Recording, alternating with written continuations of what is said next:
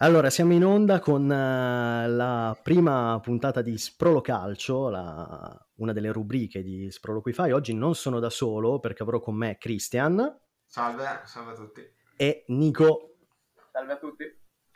Bene ragazzi, allora, abbiamo la fortuna che iniziamo a parlare della Serie A in uh, una giornata dove è successo praticamente di tutto, con l'Inter che ha vinto a Roma, Napoli-Atalanta che è stato un partitone con l'Atalanta che vince a Napoli eh, la Fiorentina che ribalta il Bologna, il Verona che ribalta il Venezia, il Sassuolo che pareggia dopo essere andato sotto 2-0 con lo Spezia, insomma tante sorprese. E voi che mi dite su questa, su questa giornata? Nico, magari sul Milan che ha vinto con la Salernitana.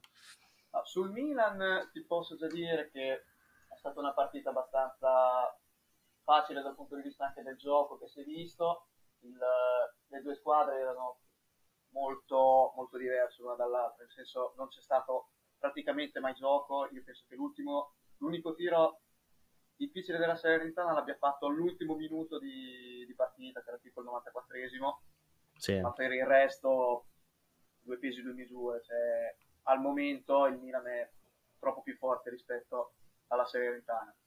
Poi chiaro, il punteggio di 2-0 un po' stretto, ma ci sta. Poteva essere più largo. Poteva tranquillamente essere più largo. Sì, sì Salernitana proprio male. Salernitana, insomma, è una di quelle squadre che probabilmente da, da retrocessione sicura. E sì, invece, sì. eh, invece eh, Cristian, la Juve ha fatto un partitone con, col Genoa, ha fatto 30 tiri in porta sì. contro il Genoa che... Migliore Juve della stagione, però contro un avversario con 10 assenze, mancavano tutti. Eh, sì, cioè, fa una grande partita, si può dire, non si può dire niente, raccoglie anche poco perché 27 tiri, Morata si è mangiato praticamente tutto, complice anche una grande prestazione di Salvatore Sirigu. Eh e gol di Dybala.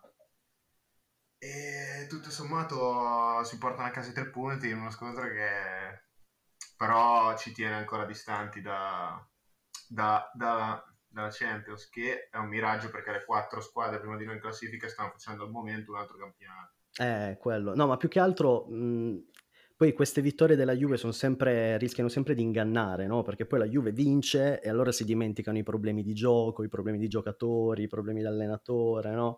Basta sempre una piccola vittoria per poi far dimenticare tutti gli altri problemi, ma che ci sono. Però intanto metti a casa, porti a casa i tre punti con chi è che la gioca la prossima? La Juventus col Venezia, col Venezia Venezia. Eh, ha, un fil- ha un filotto a iniziare dalla scorsa, ha un filotto di 5 partite contro squadre di bassa classifica mm. e alla Juve sono richiesti praticamente 15 punti, però eh, non c'è mai da fidarsi perché l'anno scorso vai a Crotone e, fa- e pare- porti a casa un pareggio, col Benevento porti a casa un pareggio, perdi a Torino, quindi c'è ogni partita purtroppo negli ultimi due anni non è scontata e questa cosa si sta vedendo.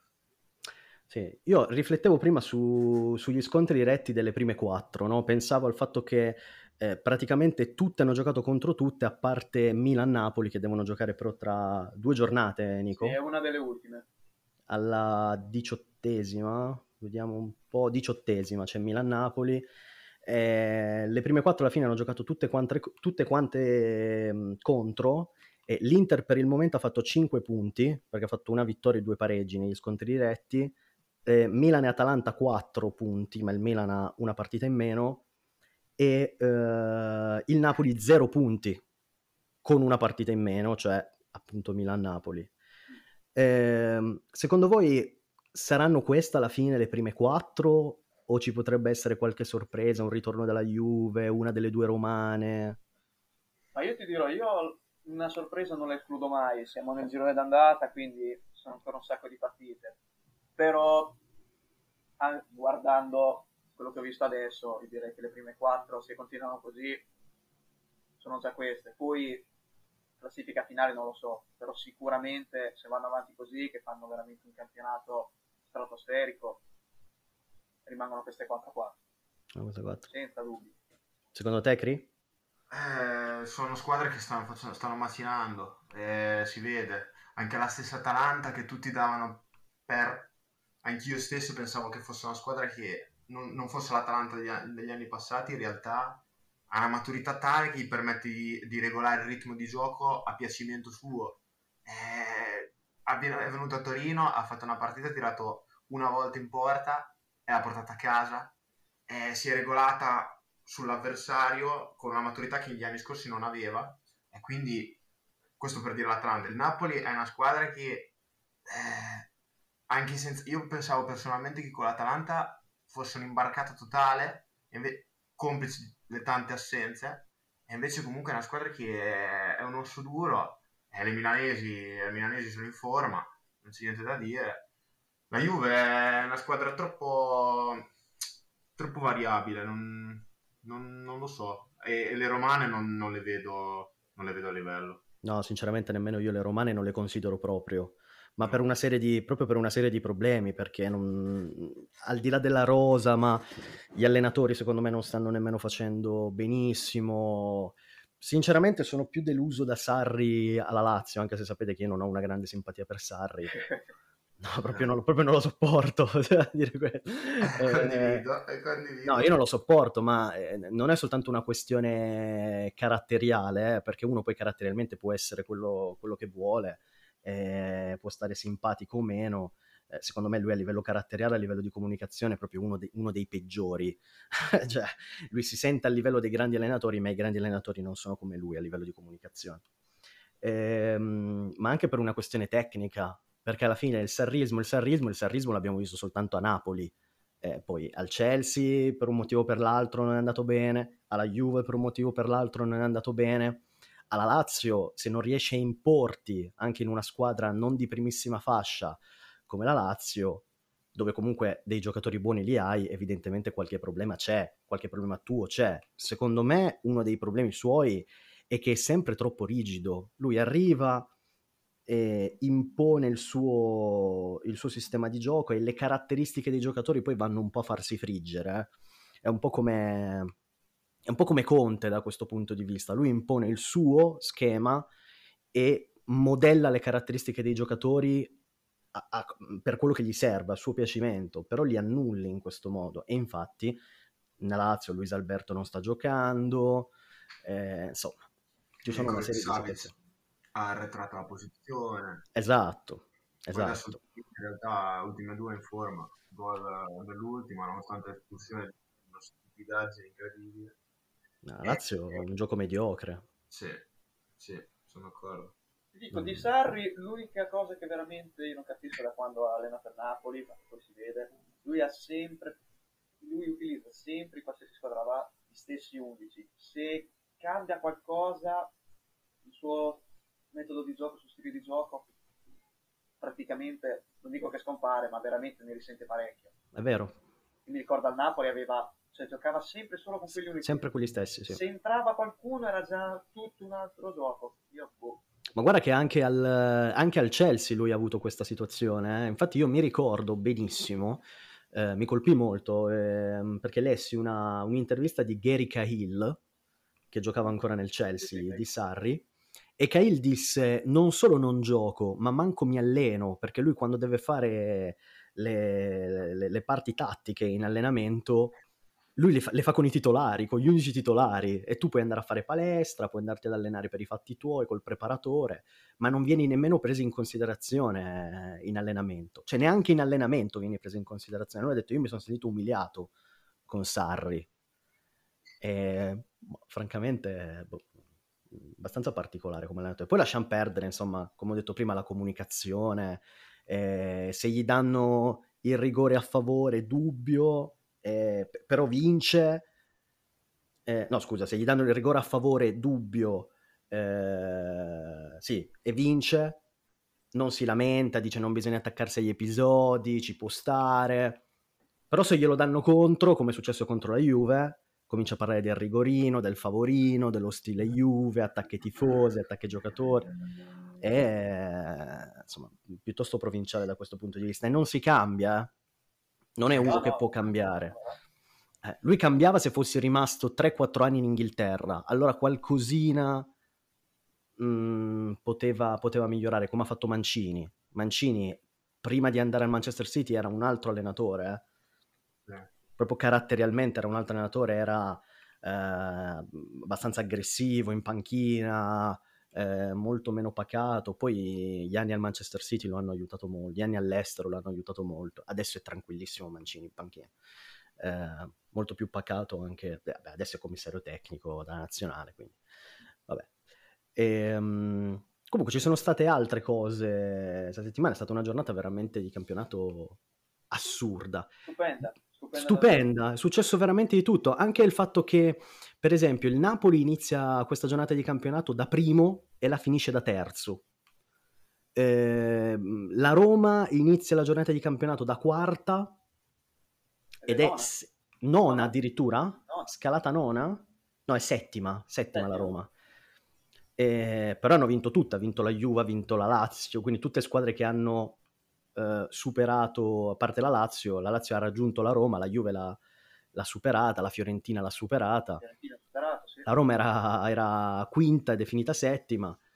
Insomma, eh, è successo un po' di tutto, il Verona che rimonta il Venezia avanti 3-0 e ehm, Pensavo anche a questa cosa, circa le neopromosse, questa cosa che succede un po' ogni anno, eh, di, delle tre neopromosse c'è sempre una che fa molto male, che di solito retrocede, quindi sta soltanto un anno in Serie A, una che fa abbastanza bene, che comunque si gioca la retrocessione, può sia salvarsi che retrocedere, e un'altra che fa molto bene, e in questo caso per esempio è l'Empoli di, di Andrea Azioli che quest'anno eh, ha ribaltato l'Udinese, l'Udinese che ha fatto un gol meraviglioso con Deulofeu, è andato in vantaggio e, e poi l'Empoli gli ha fatto tre gol. E, e gioca, gioca, davvero bene l'Empoli di Andreazzoli. Certo, metà classifica, però insomma essere undicesimo al primo anno di Serie A non è... Eh, allenatore esperto, allenatore esperto. Solo che ha avuto solamente la piazza di Empoli per esprimere poi quello che secondo me è realmente un allenatore, le sue idee. Eh, a Genoa non aveva reso altrettanto, però Empoli comunque è una squadra quadrata, ha un gioco, gioca bene, si vede e i risultati lo confermano. Forse anche i giocatori giusti per le sue idee, no? Sì, sì. Eh, ma invece per quel che riguarda la lotta a scudetto, perché io ho tutta una mia idea, adesso a prescindere dal fatto che io sono interista, però ho tutta una mia idea dall'inizio. E la mia idea dall'inizio era che se la Juve avesse imbroccato la strada giusta, eh, se fosse partita in un certo modo la Juve d'Allegri, la Juve sarebbe stata favorita.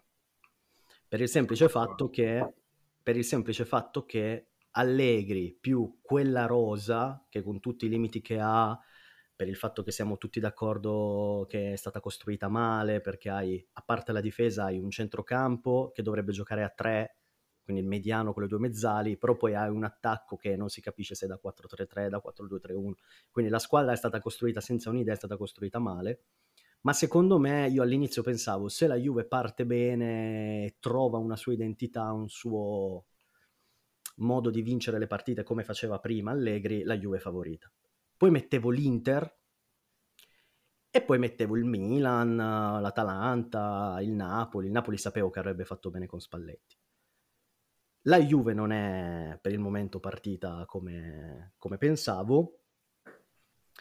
Io a questo punto però metto favorita l'Inter. Ma per, per quale discorso?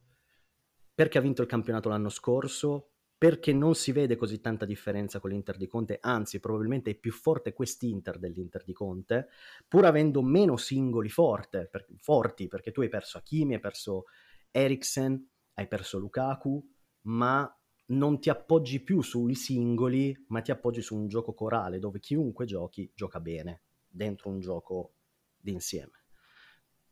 Ma soprattutto per la profondità della rosa, io batto sempre su questo tasto. L'Inter rispetto anche al Milan e rispetto anche al Napoli, rispetto a tutte le altre, ha dei cambi che sono più all'altezza. Non sono dei fenomeni, ma sono dei giocatori che con l'esperienza, con lo scudetto vinto, eh, con un sistema di gioco creato di, così preciso creato da Inzaghi, ti rendono meglio. Quindi ti entra un D'Ambrosio che non è un fenomeno, ma ti fa bene, Ranocchia ti fa sempre bene, eh, Di Marco che non è un titolare sembra un titolare o gioca Dumfries o gioca Darmian e il risultato non cambia.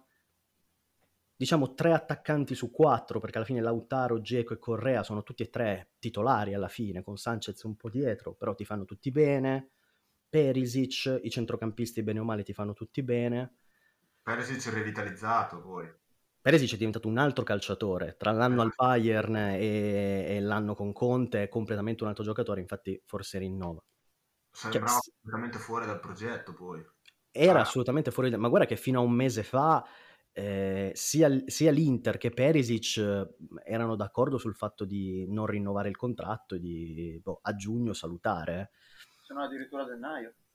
No, a gennaio no, perché la, la naturale scadenza del contratto è a giugno, è il 30 giugno però si era detto, siccome tu guadagni 5 milioni di euro, ti, ti diamo, boh, facciamo scadere il contratto e ne prendiamo un altro. Però a questo, a questo punto non si può... Cioè, non, si può, non si possono non notare le prestazioni di Perisic, quindi probabilmente si andrà forse verso il, il rinnovo. Ehm, quindi invece secondo voi, per quel che riguarda lo scudetto, saranno in, in 3 o 4 ad arrivare fino alla fine o a un certo punto, vista la rosa, visto tutto quello che ho appena detto, magari l'Inter che... che è la più forte prenderà il largo come è stato l'anno scorso? Eh, quello bisogna vedere. Io ti posso solo dire che se va come l'anno scorso, detto, l'Inter va ancora più, diventa ancora più favorita, perché rispetto all'anno scorso, sì, eh, secondo me l'Inter è meno forte rispetto all'anno scorso, ma gioca meglio e quando giochi meglio, secondo me, l'essere meno forte sulla carta, meno forte intendo perché hai perso Hakimi, hai perso Lukaku e anche se hai rimediato con Dzeko, Taranoglu, Dumfries, sono comunque quei giocatori che con questo allenatore qua, con Simone Zaghi, rendono veramente al meglio. Mm. Secondo me nella squadra di Conte mancava proprio quello, quel pizzico di gioco in più, di bellezza anche di gioco in più, che non solo ti fa vincere, ma ti fa proprio convincere delle partite. Quindi secondo te è meno forte? Quindi secondo te è meno forte quest'Inter di quello è meno forte scorso? perché comunque guardi l'elenco dei giocatori è chiaro che se ti arrivano a settembre ti dicono ah, guarda ha perso Lukaku ha preso Gico e già inizi a fare mm. tu hai venduto a Kimi hai preso Dumfries mm. chiaro che dici dai sono, due, sono dei giocatori con caratteristiche simili però esatto, però uno dai, rende, sulla carta rende, rende Uno è il terzino più forte del mondo e l'altro bisogna vederlo. Esatto. Ah. E per quello che si è visto non si sente assolutamente nessuna differenza, anzi, l'Inter è più bella da vedere. Sicuramente. È più bella da vedere. Sicuramente, ma non so, io credo che eh, sì, a livello di giocatori magari è meno forte, cioè ti colpisce di meno, perché l'anno scorso tu leggevi la formazione, vedevi Hakimi, vedevi Eriksen, vedevi Lukaku, a livello di giocatori ti colpiva di più solo leggere la formazione.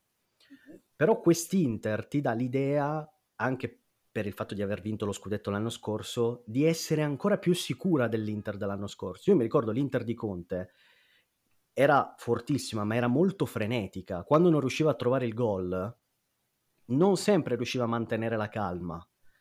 Sì, non erano tanto lucidi. Esatto, perché dovevi sempre andare a mille con Conte, no? Quindi a volte perdevi di lucidità. Invece quest'Inter, anche se va sotto, anche se subisce, anche se magari il primo quarto d'ora soffre, i primi 20 minuti soffre, poi bene o male co- inizia a giocare e alla fine la, te, la partita te la pareggia, poi va in vantaggio, vince, tranquilla, amministra, molto meno frenetica della squadra dell'anno scorso più bella sicuramente da, da vedere. E poi ci sono delle analogie secondo me con eh, la Juventus che si vide quando Conte abbandonò il progetto e fu sostituito da Allegri a Torino. Mm. E anche in quel caso Conte l'anno prima si era lamentato della rosa, del fatto che i giocatori, poi qui la situazione è diversa perché i giocatori sono stati ceduti di Conte si lamentava de- dei giocatori che c'erano, quindi la situazione è differente. Però anche in quel caso lì, quando Allegri andò a prendere la squadra, la squadra mantenne l'impostazione per grande parte dell'inizio della stagione, dall'inizio della stagione mantenne l'impostazione di Conte e quindi ci mettevamo col 3-5-2 nonostante Allegri è un allenatore che predilige la difesa 4 all'inizio Poi dopo, alla fine, siamo arrivati a giocare la finale di Champions con la difesa 4. Però, secondo me ci sono delle analogie nel modo di concepire il gioco dell'Inter attuale con la prima Juventus di Allegri, quella che secondo me è stata la migliore Juventus di Allegri. E anche lì, in quel caso lì, le partite cioè, erano partite non da corto muso, andando a vedere quelle partite. Beh, la Juve un po' questo vizietto di vincere 1-0 anche al novantesimo ce l'ha sempre avuto con Allegri. Eh? Io mi ricordo, mi ricordo anche i tempi, ma perché la Juve, anche se magari non vinceva 1-0, anche se ogni tanto vinceva con più gol di scarto, era perché era talmente tanto più forte delle altre che per forza di cose, adesso non è più così, adesso è molto più equilibrato il campionato. E prima c'era troppo distacco tra, tra la Juve e tutte le altre, ma proprio a livello di rosa, a livello economico, era... erano no. imparagonabili. Sta cosa del corto lungo è venuta fuori nel corso degli anni. La prima Juventus è la Juventus che va a Dortmund e dà tre gol al Borussia Dortmund. È una squadra, sì, sì. È una squadra che le partite le tritava, quella, la, quella che faceva la finale di Berlino. Poi nel corso degli anni, quando piano piano si è impostato diciamo, l'idea di Allegri, più, più difesa, più difensivista, se vogliamo, perché tanto è una cosa innegabile, eh, allora a quel punto si è andato verso il corto muso. Ci si è accontentati? Sì, sì, secondo me sì. Cioè, più che accontentati si è impostato, diciamo, l'idea, pensiamo prima a non prenderlo, il gol, che a farlo, perché siamo sicuri, visto che comunque in rosa abbiamo diversi giocatori di qualità, che prima o poi, in un modo o nell'altro, il gol lo fai. Esatto, l'idea, l'idea, vincente, l'idea vincente è stata, cioè, la, l'idea vincente, la strategia è stata quella. In una, in una Juventus come quella attuale, dove hai tutti i ragazzi giovani che si devono fare, non, ci sono meno giocatori di esperienza, e questa cosa qui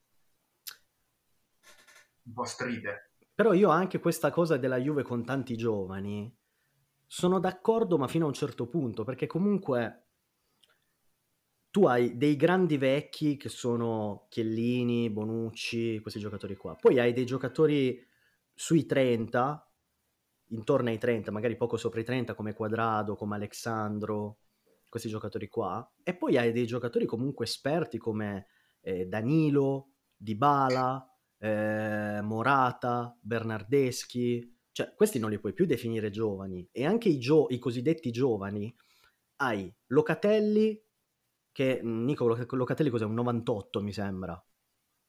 98? 98 23 anni, giovane, relativamente giovane. Chiesa è un 97 se non sbaglio, 24 va per i 25. Ehm, Kuluseschi è un 99. Cioè, il Milan è una squadra molto più giovane, però gira molto di più secondo me perché ha un'idea di gioco ben precisa, i giocatori sanno quello che devono fare, chiunque giochi, il Milan secondo me ha una rosa parecchio inferiore a quella della Juventus, parecchio, però rendono molto di più perché c'è un'idea di gioco. Io credo che questa cosa dell'accontentarsi, del cortomuso, del noi ci difendiamo tanto prima o poi lo facciamo, si scontra molto con due cose. Primo, la volontà di vincere in Europa, perché se tu giochi così in Europa non vinci, al di là del fatto che hai fatto la, le due finali, eccetera, eccetera, ma poi si è visto le due finali come sono andate. Eh, al di là di quello, tu in Europa con questo atteggiamento non vinci ed è per questo che tu, vinci, che tu perdi e esci contro squadre come il Lione, il Porto e l'Ajax che vincono come? Di corto muso, 2 a 1, 1 a 0, tutti i risultati così. E la Juve esce dalla Champions con quei risultati. Quindi si scontra con questa cosa del vincere in Europa e poi si scontra con il tipo di mercato che fai.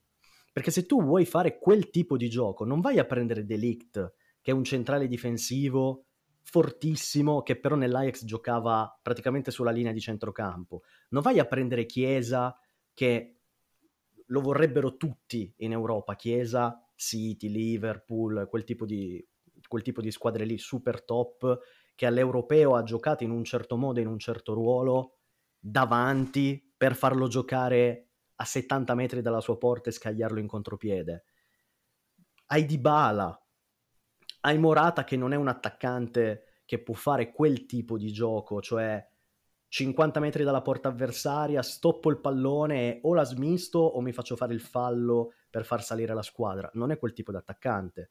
Lui nella Spagna viene dietro a fare il falso 9 e si buttano dentro gli esterni, i centrocampisti, perché è il classico attaccante spagnolo che non fa la punta ma viene dietro a cucire. Quindi il mercato è andato in una direzione, e, e, ma i concetti, le idee, la scelta dell'allenatore è andata in un'altra direzione. Quindi è per questo che la Juve non, non sta insieme. Non... Poi è anche vero che comunque Allegri è andato a rilevare una squadra che in due anni ha cambiato due allenatori, quindi ogni volta le idee erano differenti i giocatori sono stati comprati in contesti differenti. Eh, questa cosa qua un po' sta pesando. Io però infatti proprio per questo mi stupisco del fatto che Allegri abbia accettato una sfida del genere, date queste premesse. Secondo te perché ha accettato? Perché io una mia idea ce l'ho, ma secondo te secondo, perché ha accettato? Secondo me lui ha dei sassolini nelle scarpe che spera di togliersi da quando è stato esonerato la prima volta. Secondo me. Eh, poi bisogna vedere, cioè comunque è un progetto di quattro anni. Eh, io infatti prima di giudicare l'operato di Allegri, come stanno facendo tanti tifosi juventini, aspetto di vedere come, come prosegue nei prossimi anni, visto che comunque ha un contratto importante e non credo che, date anche la situazione economica della Juve, ci si possa permettere di cambiare un'altra volta.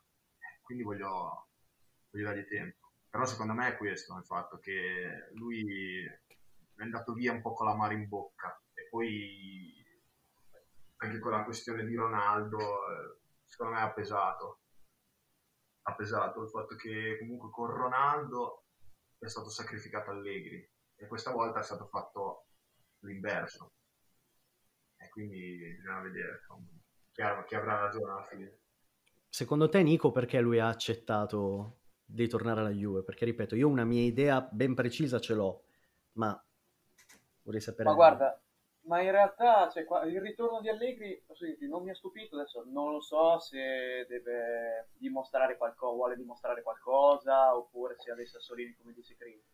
Però secondo me per quello che si è visto anche gli anni passati a me Allegri non è mai dispiaciuto tralasciando il fatto che vinceva di corto muso tralasciando che non c'erano le concorrenti in Italia però uno che praticamente vince 5 scudetti di fila, quanti sono stati Cri? 5. 5. 5 scudetti di fila, detto come fai a mandarlo via? C'è sicuramente stato qualcosa che, dai, tra lui e la società non, non andava bene. Si vede che dopo hanno detto, dai, giochiamo male, non, eh, non convinciamo neanche sul campo come anche i tifosi juventini sperano, perché non solo te vuoi vincere, ma vuoi proprio dimostrare di essere la più forte però quando vinci di cortomuso, quando vinci di scapuzzo, poi magari c'è anche l'episodio a favore che può capitare.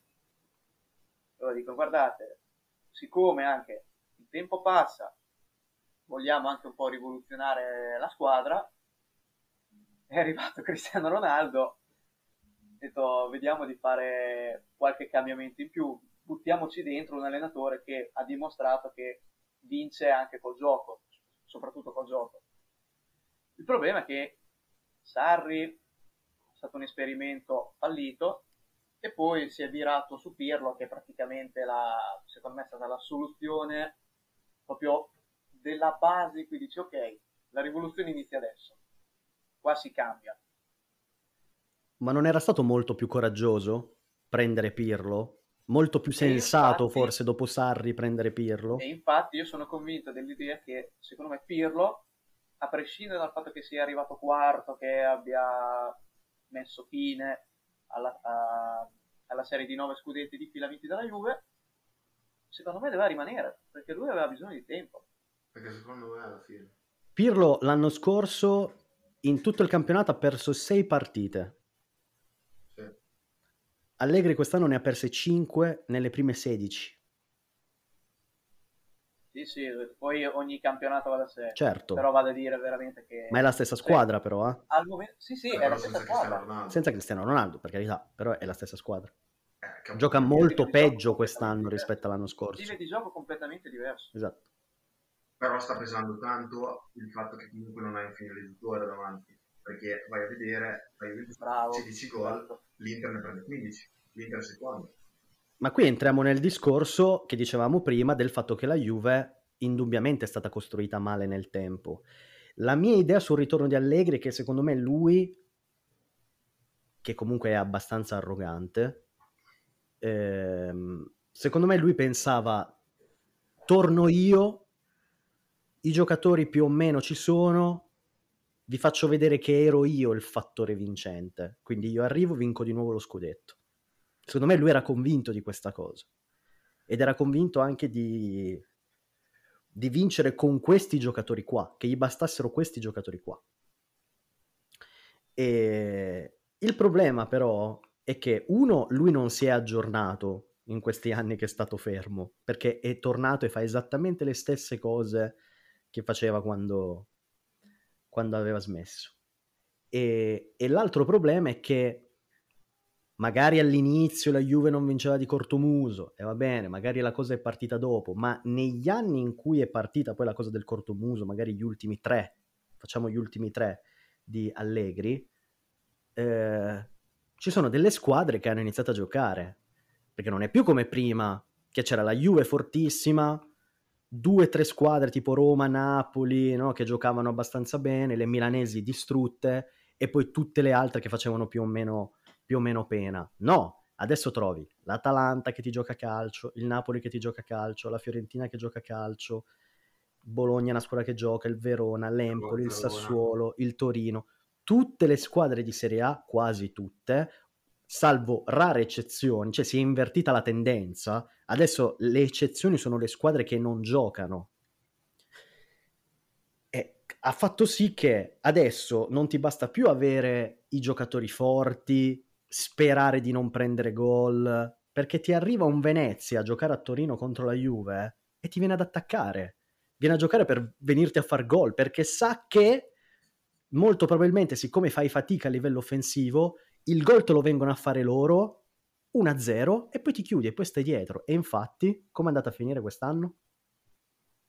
No, no, ma infatti, ma a prescindere poi che tu non hai la forza magari di segnare o comunque segni poco davanti, le, tutte le squadre, ma già da, dall'anno scorso, adesso anche le piccole vengono lì a San Siro, vengono lì all'Olimpico, vanno lì a Torino, se la vogliono giocare, se la vogliono proprio giocare, loro iniziano veramente a giocare, non è che rimangono lì, mettono il pullman, poi magari sperano di partire in contropiede per far gol.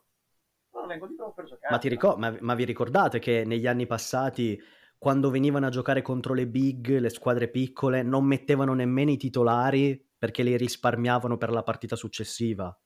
Magari, no, magari non, li, non, li, schieravano neanche, eh. magari facevano anche un, un po' di turno. Facevano tutto il tanto, dicevano questa partita la perdo, amen. No, non giocavano, cioè preferivano piuttosto uscire col fare esatto. la vittoria non la consideravano. No. O almeno pochi lo facevano. Era un caso proprio andare a vincere con la big. Oggi ti vengono a giocare, è per questo che non basta più quello che diceva Allegri, l'organizzazione difensiva e i colpi eh, dei singoli. Non, non, basta più, perché adesso ti giocano, ti giocano, tutti. Poi io vado a vedere delle prime, delle prime dieci squadre, senza contare le altre, delle prime dieci, probabilmente l'unica che davvero non ha un'organizzazione di gioco è proprio la Juve, delle prime dieci.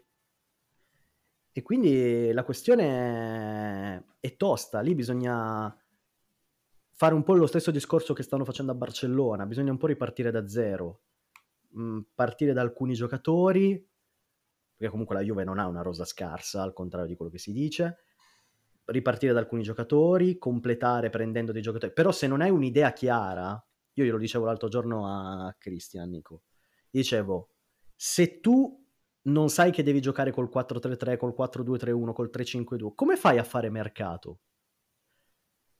Esatto non sai chi devi andare a prendere, perché se tu giochi 4-4-2 con Rabiot esterno sinistro, allora cosa fai? Rabiot lo consideri esterno sinistro o lo consideri centrocampista?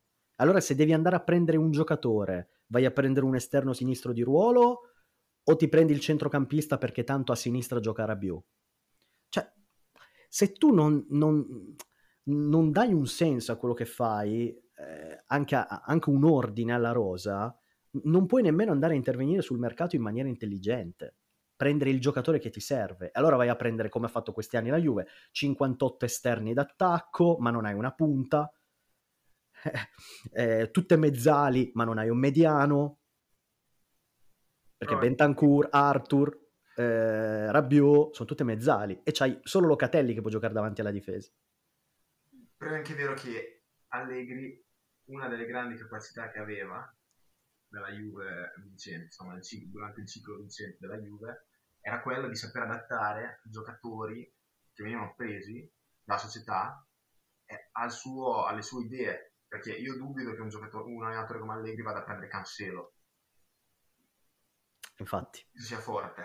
Con, con, però, con, infatti non giocava con Allegri Cancelo. Eh, però dopo a una certa è riuscito, a, cioè l'ha, l'ha comunque inserito in realtà come aveva fatto con Dani Alves, cioè giocatori che per me, per me non sono giocatori che chiede Allegri, li comprano perché sfruttano delle occasioni di mercato. Sì. E, e, lui però era in grado, con Dani Alves, al di là del fatto che Dani Alves vabbè, è un giocatore straordinario, però è stato in grado di inserirlo, è partito, io ricordo, quell'anno, avevamo Licksteiner, un giocatore con delle caratteristiche, e Dani Alves, un giocatore con tutt'altre caratteristiche, è partito con Licksteiner e fi- ha finito la stagione con Dani Alves e abbiamo fatto la finale di Champions. Sì, sì, sì. Le caratteristiche certo. che aveva Allegri per portare i giocatori alle sue idee. Qui, secondo me, sta faticando, sta faticando quest'anno. Un bel po'. E non capisco francamente cioè, se è lui che non si è aggiornato, se il calcio è cambiato, come dite voi, è probabile che sia... Sono tutte queste cose insieme, eh, Christian, tutte sì, queste cose insieme. Me tutto, è tutto un insieme. Lui non si è aggiornato perché essendo un po' arrogante pensa di sapere già tutto, pensa di essere già tra i migliori al mondo, quindi non si è aggiornato. Il calcio è sicuramente cambiato. Un po' non ha, dei giocatori, non ha una rosa abbastanza completa per fare un tipo di sistema di gioco, ma ha una rosa per diversi sistemi di gioco. E, e, poi un conto era adattare dei giocatori di quel livello lì, un conto è adattare questi giocatori qua. Esatto. In più, se li hai e non li fai giocare, esatto. perché rimani ancorato alle tue idee, perché o gioca quadrato o gioca chiesa, inspiegabile. Eh, non si capisce perché Chiesa non possa giocare insieme a Quadrado, uno da una parte e uno dall'altra. Beh, e... ah, ultimamente sta facendo un terzino, Chiesa è sulla sinistra. Però il fatto eh, ma era ora. Cioè, le scelte che io non capisco. Allora, Rabiot è un giocatore stradiscusso c'è chi ne parla bene, c'è chi ne parla male, titolare nella nazionale, ha un suo posto nella nazionale, ok. Però io dico, giocatore che nasce mezzala, adattato a fare l'esterno. Poi è anche vero che in nazionale ha fatto l'esterno, è venuto a fare il terzino, quando è mancato Digne, se non erro, è venuto a fare il terzino. Quindi è un giocatore che è, a cui è stato cambiato ruolo tanto spesso, cioè spesso diciamo. Però, voglio dire, se vedi che nella Juve attuale non riesce ad entrare nei meccanismi in una determinata posizione e te ti ostini a metterlo sempre, come pretendi che inizi a rendere? Cioè, ok che ci sono sempre le speranze che faccia bene, però è un giocatore che secondo me va rivisto e Allegri invece continua con le sue idee, è imperterrite. Eh, ma lui, lui, è così, lui è convinto delle sue, delle sue idee e le porta avanti. E... Eh, no Vediamo, adesso sembra che abbia cambiato perché l'ultima col di Genoa ha giocato Bernardeschi al posto di Rabiot. Rabiot è entrato negli ultimi minuti, eh, quindi è un giocatore con altre caratteristiche. Quindi secondo me sembra quasi che anche Allegri nella sua testa non abbia l'idea manco lui. Eh, è, è quello, ma si sta notando, si sta notando, è tutto un po', un po' a casaccio. Già che hai citato il Genoa, mi dai proprio l'assist perfetto perché adesso abbiamo parlato delle squadre, quelle diciamo d'alta classifica, eh, d'alta classifica, mo parliamo di quelle di bassa classifica perché allora va bene tutto, però siamo d'accordo, siete d'accordo col fatto che probabilmente il Cagliari è ora che si faccia un anno di purgatorio perché non è possibile che questa squadra siano 3-4 anni che faccia così male, che ha cambiato così tanti allenatori, eppure riesce a rimanere ancorata alla Serie A sostanzialmente per i gol di Joe Pedro. e basta. Ma infatti, ma infatti, guarda, su tutte quelle squadre di bassa classifica, adesso parliamo anche più che del Cagliari, da un lato mi dispiace perché hanno una rosa veramente superiore sulla carta rispetto Venezia. Eh, ma una a maggior ragione dovrebbe incazzarsi, per, perché il Cagliari per la squadra che ha... Ma, ma sì, è proprio il problema lampante, è proprio, secondo me, la società che manda via degli allenatori senza dare... Cioè, quanto tempo è stato dato a... Chi era? Di Francesco? Sulla... Di Francesco mi sembra che ha fatto tre giornate, se non sbaglio. Beh no, di Francesco... Ma di Francesco dopo tre giornate, ma che senso ha? No, l'ultimo è stato Semplici. Semplici è stato un allenatore che ha... Ah no, di Francesco al, al Verona. Di Francesco sì. al Verona ha fatto tre ah, giornate. Ah, sì. Comunque ha fatto la stessa cosa anche col Cagliari. Anche il Cagliari, sì. È stata neanche un mese. Che senso ha? Perché perdi le prime tre, butti via, cioè mandi via subito l'allenatore. In realtà a Cagliari, ricordo, il presidente aveva confermato di Francesco quando tutti parlavano di esonero e poi lo ha esonerato in un secondo momento. Sì. semplici, quest'anno è iniziato con semplici e poi dopo poco è passato a Mazzarri. Che anche lì, che prendi un allenatore in corsa, ma io dico Mazzarri, allora al di, là de, al di là della carriera che può aver fatto, poi poverino Mazzarri secondo me è sempre stato un po' anche troppo criticato per quello che... Sì, questo sono d'accordo. Perché comunque alla Sampdoria ha fatto bene, al Napoli ha fatto bene, ha fatto molto bene al Napoli, bene, all'Inter comunque eh, per la squadra che aveva a disposizione lui ha centrato l'obiettivo che era la, la qualificazione europea, lui è, andato, è arrivato quinto, eh, è arrivato in Europa League con quell'Inter lì che era un Inter che lasciamo perdere, eh, però è sempre stato un po' troppo bistrattato secondo me lo prendi in corsa, ma non è che puoi pensare che possa fare chissà che.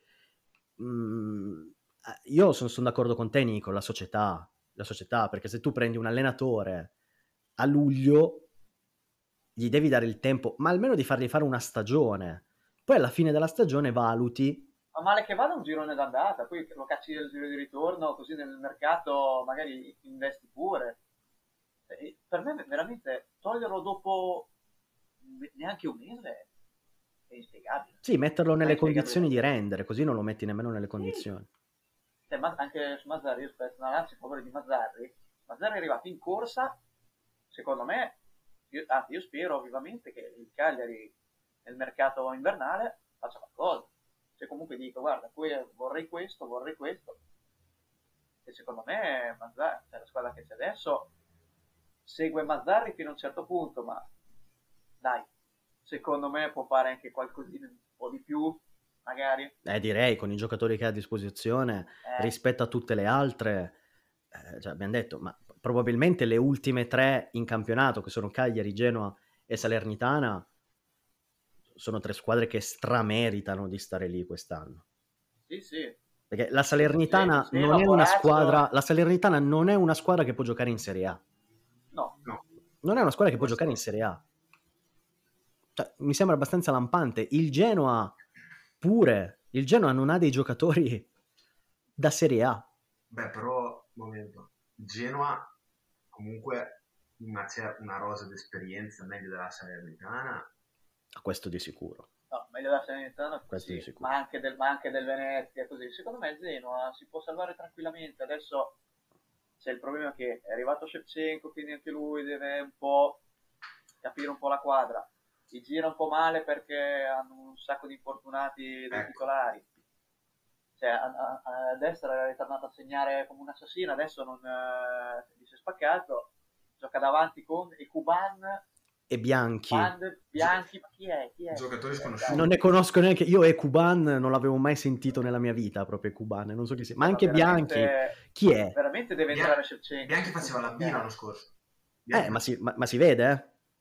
però, però a disposizione c'hai destro che è, che è rotto è stagionato, è rotto Caicedo che secondo me è un buon giocatore e non l'hanno praticamente mai avuto a disposizione Criscito, altro giocatore di esperienza Fares che era alla Lazio cioè un minimo un organico minimo per essere non nel non, penultimo cioè cioè, ma male che vada finisce quart'ultimo, però quart'ultimo secondo me ci arrivi con tutti i componenti buoni, dai. Potresti. Comunque, sai. Sì. Devi iniziare a vincere qualche partita, però, perché sennò... Ah, sì, sì. Eh. Infatti dico, adesso ho beccato anche quattro giornate brutte, nel senso tolto l'Udinese che hai pareggiato 0-0, così... Hai beccato la Roma, hai beccato il Milan, hai beccato sì. la Juve. Quindi... Partite difficili. E la prossima il derby. E la prossima c'è il derby. Ecco, la Sampdoria anche, la Sampdoria...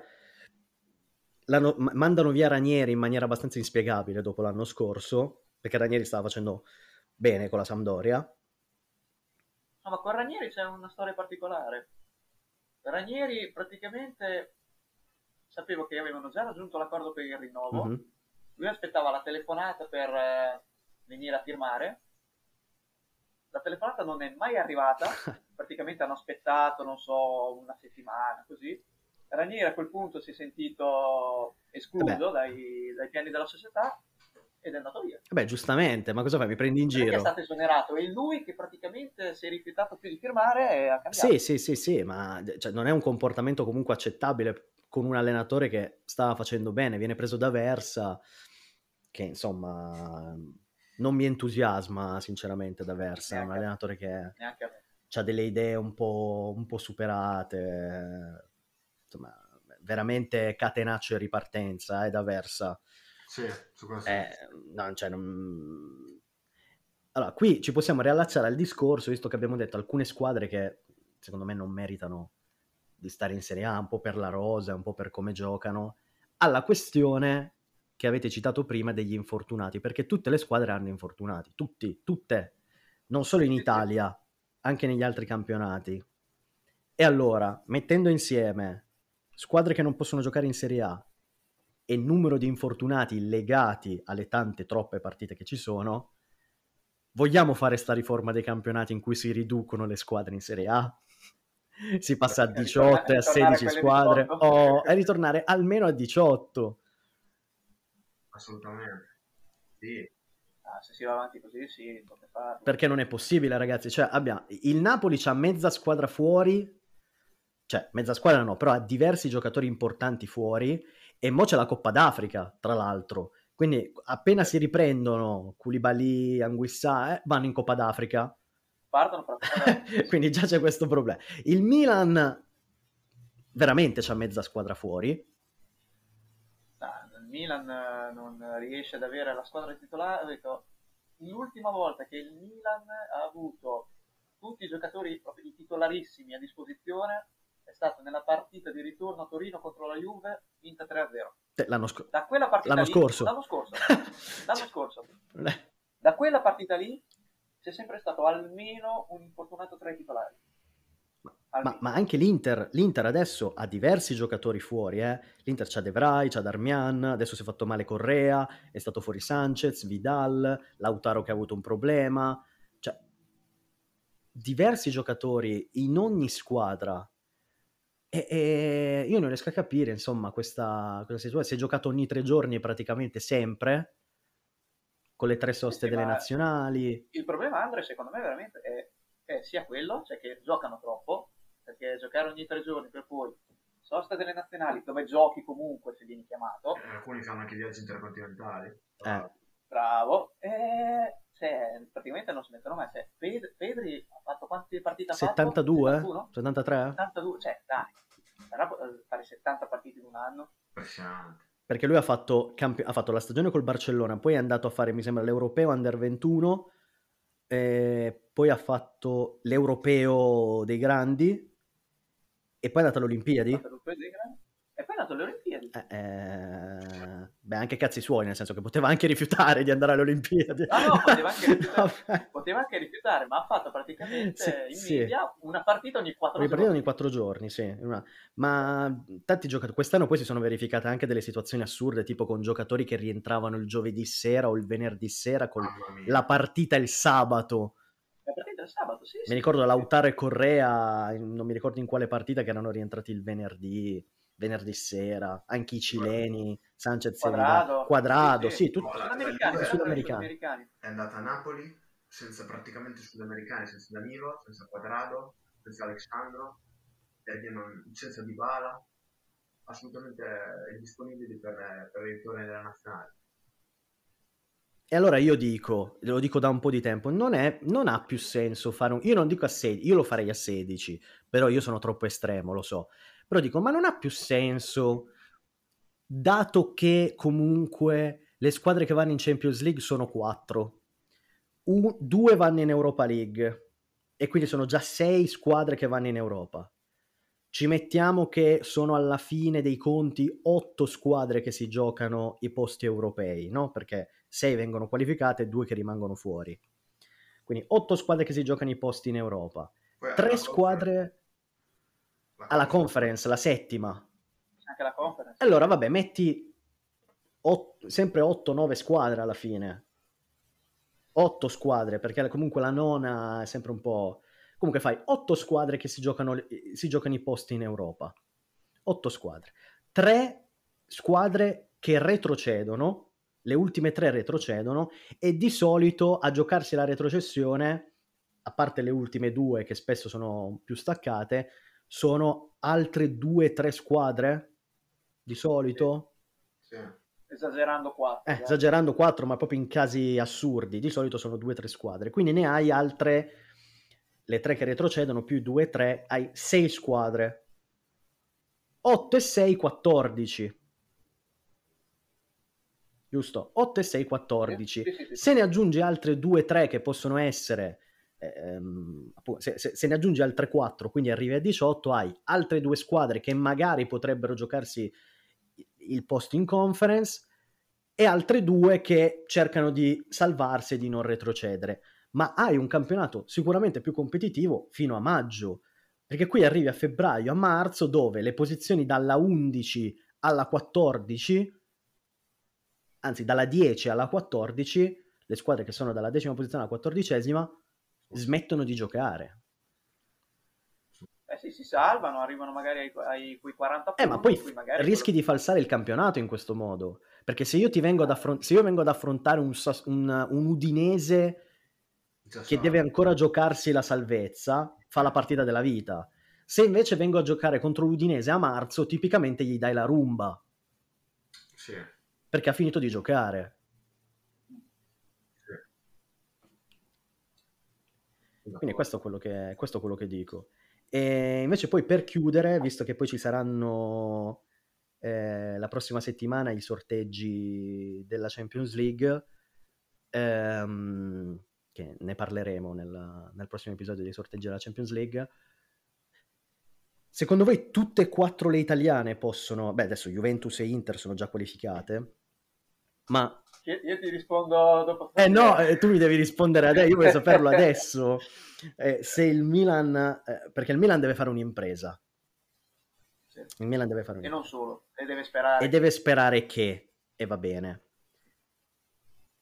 L'Atalanta deve vincere, se non sbaglio, col Villarreal. Sì. Ok, e, e dovrebbe bastare quello, che non è, non sì, è facile, non è facile. Però dico, eventualmente poi passano tutte e quattro le italiane e che succede? Ah, eh, lì bisogna vedere gli accoppiamenti. Eh, però... Bisogna vedere gli accoppiamenti, però se passano tutte e quattro, dai. Io, se passano tutte e quattro, a prescindere dagli accoppiamenti e tutto, secondo me gli ottavi li possono superare tutte e quattro. Secondo me la Juve ci saluta agli ottavi, però, però, le altre se, se passano se la giocano. Cioè ci può essere una mina vagante nelle quattro italiane? Che, che possa andare più in alto, cioè, ah. Una squadra che magari può arrivare, se becca un sorteggio favorevole, può arrivare, che ne so, in semifinale. Atalanta. Secondo me l'Inter. Secondo me l'Inter. L'Inter secondo me è una squadra che quest'anno in Champions sarà una sorpresa. L'Inter è condizionata dal risultato che farà con Real Madrid, perché se dovesse arrivare prima nel girone ti cambia la vita. Eh. E questo è il discorso. Sì, dopo è anche vero che poi sì, hai più squadre appetibili, eh, però se becchi quella squadra che esce dal girone City PSG, quello che becchi, becchi. Quindi alla fine capisco anche il discorso che si fa su passare primo, secondo, Però certo è che se passi secondo eh, è un'altra sono, Champions. Le squadre sono forti, le squadre sono molto forti. Certo che avendo quattro italiane, passare prima e secondo, eh, bisogna vedere dove arriverà la Juve. Il Milan e l'Atalanta se passano, passano da seconde, ormai dovrebbe essere mai sicuro, no? Sì, sì, Quindi potresti avere due prime, Inter e Juve, e due seconde. La Juve è difficile. Eh, la Juve è difficile che possa arrivare prima perché dovrebbe vincere lo Zenith contro il Chelsea. Sì. E diventa dura a quel punto. Però insomma sarebbe buono avere due prime e due seconde perché così annulli già dei, dei, dei possibili scontri. Perché le italiane tra di loro agli ottavi non si possono incontrare. Non ancora, no. Eh, quindi già eviteresti determinate situazioni, per esempio non beccheresti il Liverpool, cioè Inter e Juve arrivassero prime, non beccherebbero il Liverpool, per esempio. Bayern. Vabbè, di sicuro non, be- non becchi il City, non becchi il Liverpool, il City, il Bayern, Bayern eh, eh, eh, ti pare poco, ti pare poco. La stessa Juve non beccherebbe il Real Madrid, arrivasse Ah no, se arriva prima, certo, se arriva prima e al secondo, sì, potrebbe beccarlo. Se arriva prima la becca, sì, sì, no, sì, certo. sì. Eh, bisogna vedere, quest'anno è un po'... Anch'io sono d'accordo che secondo me potrebbe esserci la mina vagante eh, tra, tra, le, tra, le, italiane. Io mh, paradossalmente penso più a, eh, alle tre esclusa la Juve. Atalanta, Inter e Milan. Secondo me tutte e tre possono possono fare qualcosa in Champions. Poi non so fino a dove, però secondo me tutte e tre possono fare qualcosa. La Juve dipende. La Juve dipende perché la Juve eh, ti può beccare il Bayern Monaco e vincere, difficile, però molto potrebbe, difficile. molto difficile. Può beccare lo Sporting Lisbona. O beccare lì il girone con Lille, col Salisburgo eh, e andare fuori. Difficoltà. Eh, quindi la Juve è quella squadra lì, eh, quindi non lo so sinceramente però di questo ne parliamo la prossima settimana, quando usciranno i sorteggi, così abbiamo già delle, delle certezze. Va bene ragazzi, io con questo vi ringrazio eh, per, per, aver partecipato e insomma, spero che vi siate divertiti. È stato un piacere, assolutamente. È stato davvero un piacere, grazie. È stato molto divertente parlare con voi, magari ci ritroveremo in, un altro, in altri episodi più avanti. E io ragazzi con questo saluto voi ospiti Cristian e Nicolò, saluto gli ascoltatori e noi ci sentiamo ad un prossimo episodio di Sproloquify.